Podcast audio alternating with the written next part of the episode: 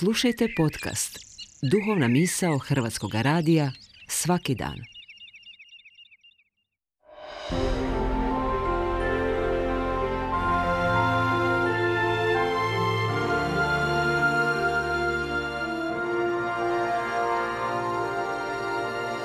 Duhovna misao. Urednica je Blaženka Jančić.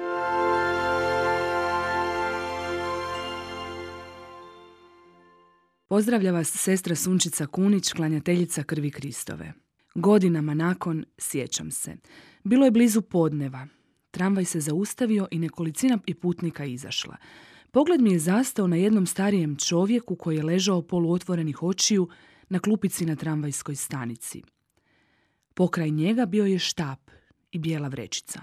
Kroz glavu mi je prošlo kako je to vjerojatno neki beskućnik koji malo kunja. U Velegradu su to postali uobičajeni, neuznemirujući prizori. Onda je druga misao zasjenila prvu.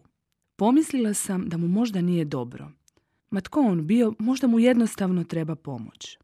Zatvorila su se vrata tramvaja. Osjetila sam da je čovjek u meni grubo zažmirio. Osjetila sam da nisam u redu, da imam neke smiješne kriterije po kojima određujem kome treba pomoć. Javila se misao koja mi je ponudila utjehu opomenuvši me da ne trebam glumiti majku Tereziju, kako se to u narodu kaže, da je to sigurno netko tko tako i inače uobičava spavati. Bili me taj netko možda mogao napasti, dovesti u neugodnu situaciju. Hm. Još sam pomislila da se, valjda do kraja umirim, kako ima i drugih ljudi, ne moram sve ja, ljudi su dobri, netko će mu prići ako baš počne zapomagati. Kada je tramvaj stao i kad su se vrata otvorila, ne razmišljajući, istrčala sam iz tramvaja. Zastala sam na tren i krenula prema prethodnoj stanici i klupici. Trčala sam i u vjetar pobacala sve svoje razumne ispričnice iz glave. Kroz glavu mi je još prošla misao da je taj čovjek mogao i umrijeti zbog nemara nas ljudi. Bila mi je strašna pomisao da mu se išta nažao moglo dogoditi u prenapučenom centru u kojem svatko ima svoju putanju kretanja i ne želi da ju uznemiri netko sa strane. Kad sam došla do stanice više nije ležao. Sjedio je i bio je blijed. Sjela sam do njega. prekidanim riječima rekao je da mu je slabo, da mu nema pomoći, da je jedina pomoć za njega da umre. Nisam imala snage ništa odgovoriti. Osjetila sam da moram sjediti pokraj njega u tišini. Uzdahnuo je nekoliko puta, a nakon nekog vremena pitala sam ga ponovno mogu li mu ikako pomoći, hoću li zvati nekoga, je li gladan, žedan. Tada me pogledao u oči, imao je tužan, dubok pogled. Lice mu je bilo neobrijano, a obrazi teški. Rekao je da je išao ženi po lijekove. Ona je nepokretna već četiri godine i on skrbi za nju.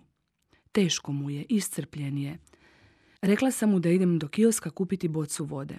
Na to je nevoljko pristao. Dala sam mu bocu otvorivši je jer nije imao snage sam, a ispio je tek nekoliko malih gutljaja, drhtavim rukama prinjevši bočicu ustima. Spustio je pogled i pitao me ispod glasa da mu objasnim zašto čovjek mora toliko trpjeti. Rekla sam da ne znam. Ja sam tada gledala u pod. Imala sam osjećaj da smo sami na svijetu. Rekao je da čeka tramvaj kojega nema već pola sata i ispio još malo vode. A uskoro je došao tramvaj. Ušao je otežalim koracima i sjeo do vrata.